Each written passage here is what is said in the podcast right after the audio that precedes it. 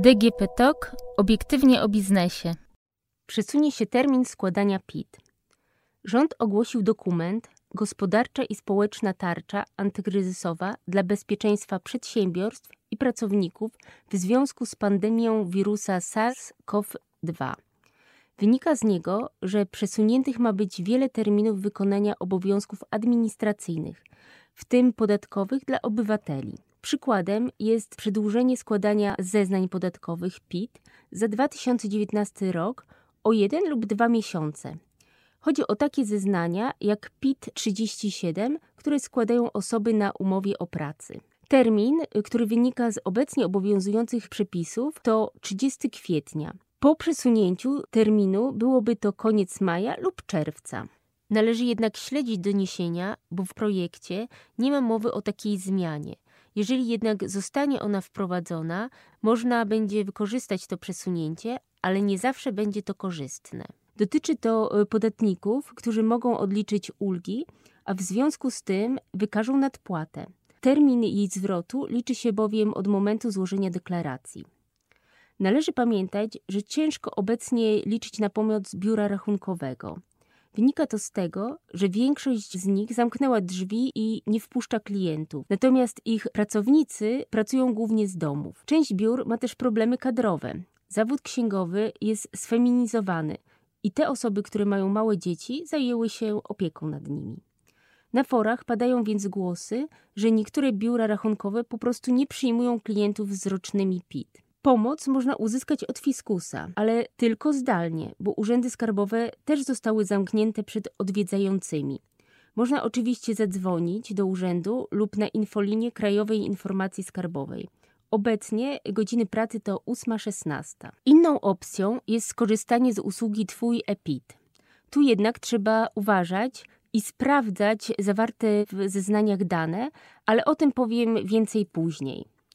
Przypomnę, że w 2020 roku Krajowa Administracja Skarbowa przygotowała nie tylko PIT 37 i PIT 38, wypełniła też PIT 28 i PIT 36 za podatników, ale tylko tych, którzy nie prowadzą działalności gospodarczej.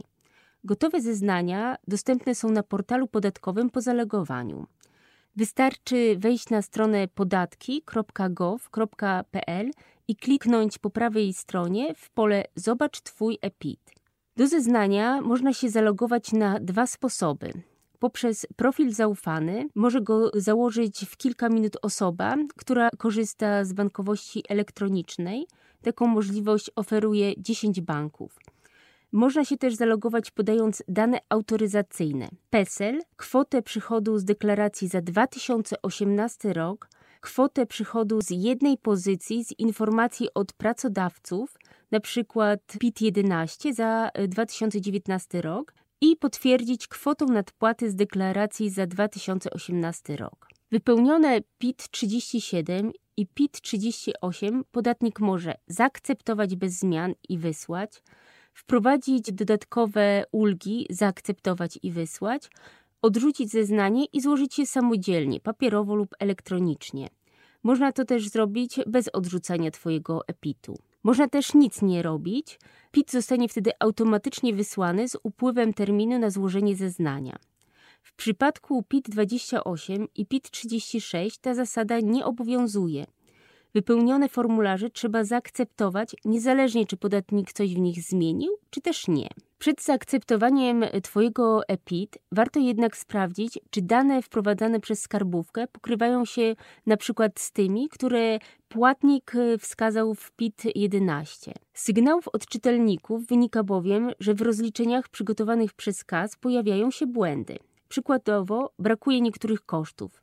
Warto też sprawdzić, czy ulga na dzieci, którą rozliczył fiskus, jest prawidłowo wpisana. Rodzice, którzy mają dwójkę dzieci, muszą sprawdzić m.in. to, czy w zeznaniach przygotowanych przez skarbówkę nie jest uwzględniona trójka. W takiej sytuacji, zgodnie z rozliczeniem fiskusa, przykład mąż korzysta z ulgi na dwoje dzieci, a żona na jedno. Taka podwójna preferencja jest jednak niezgodna z przepisami. Jeżeli podatnik nie sprawdzi i zaakceptuje błędne rozliczenie, to może ponieść za to konsekwencje. To bowiem na nim spoczywa odpowiedzialność za prawidłowe rozliczenie. Brakujące dane można uzupełnić własnoręcznie, a błędne poprawić. Dopiero wtedy zaakceptować zeznanie. Jeżeli podatnik zauważy błąd już po wysłaniu Twojego EPIT, może złożyć korektę również e, na portalu podatkowym. Warto pamiętać, że można rozliczyć się niezależnie od usługi. Można tu skorzystać z innych elektronicznych sposobów przesyłania deklaracji, na przykład ministerialnego systemu e-deklaracje lub innych programów. Oczywiście można też wysłać papierowe rozliczenie pocztą, ale w okresie epidemii koronawirusa nie polecam tego sposobu. Jednak jeżeli podatnik złoży samodzielnie zeznanie, to ono będzie się liczyło, a nie to sporządzane przez skarbówkę. Na koniec dodam, że informacje na temat usługi Twój EPIT można znaleźć na Facebooku na specjalnie do tego stworzonym profilu. Tam też można zadawać pytania.